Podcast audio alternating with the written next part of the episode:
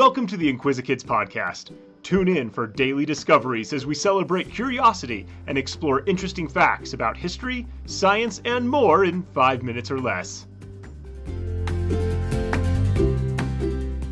Hi, I'm Luke, and welcome to the Inquisikids podcast.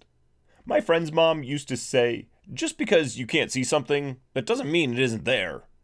Today, we're learning about a problem caused by a little bacteria that no one could see, and the man who solved that problem. Pasteurization is a process named after Louis Pasteur, the French scientist who invented it. Pasteur invented all kinds of things, including vaccines for anthrax and rabies. He's known as the father of microbiology. In the 1950s, Pasteur was hired by a French alcohol company to figure out why the beer alcohol was going sour. When he looked at good tasting alcohol under his microscope, he saw the round yeast cells that convert sugar into alcohol. He realized that the yeasts were alive and multiplying, and that they were the cause of the fermentation of the beet juice into alcohol. Then he looked at a sample of the spoiled alcohol. When he put it under his microscope, he saw that there were rod shaped bacteria in the spoiled liquid that should not have been there.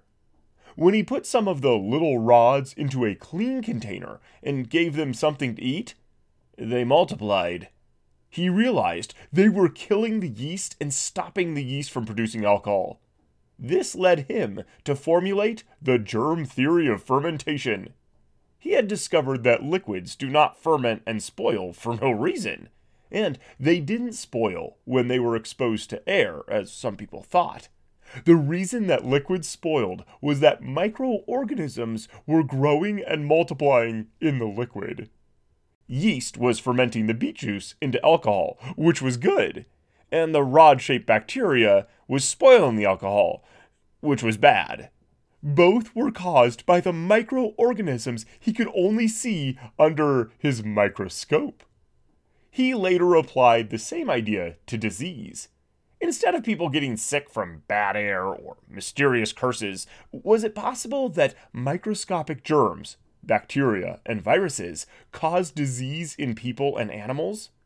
Louis Pasteur thought so.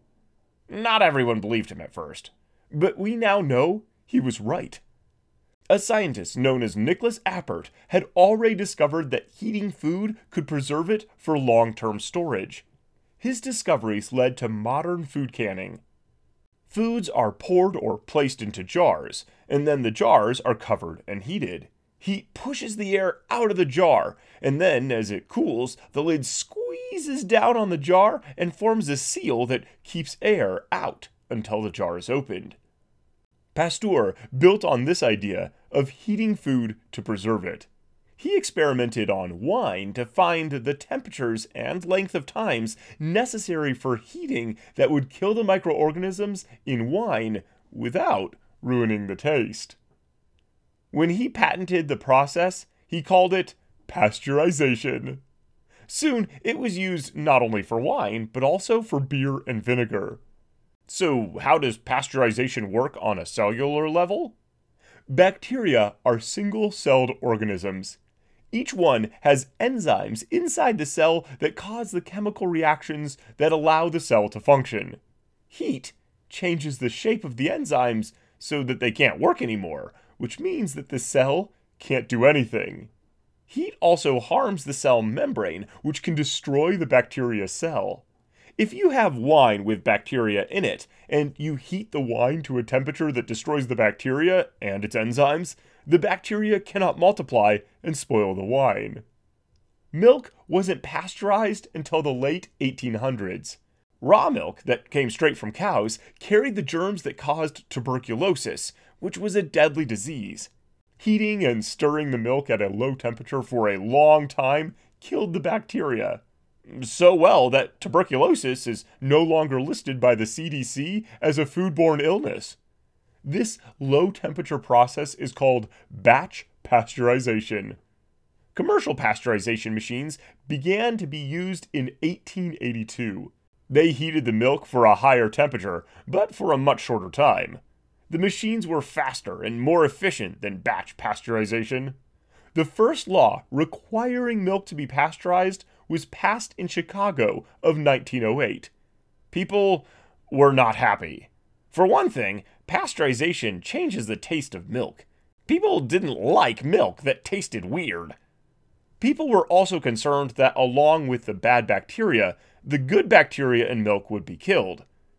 That is true, and in some places, farms can sell raw milk that is not pasteurized. Louis Pasteur made many important contributions to science. Pasteurization helps make food safer for people all over the world.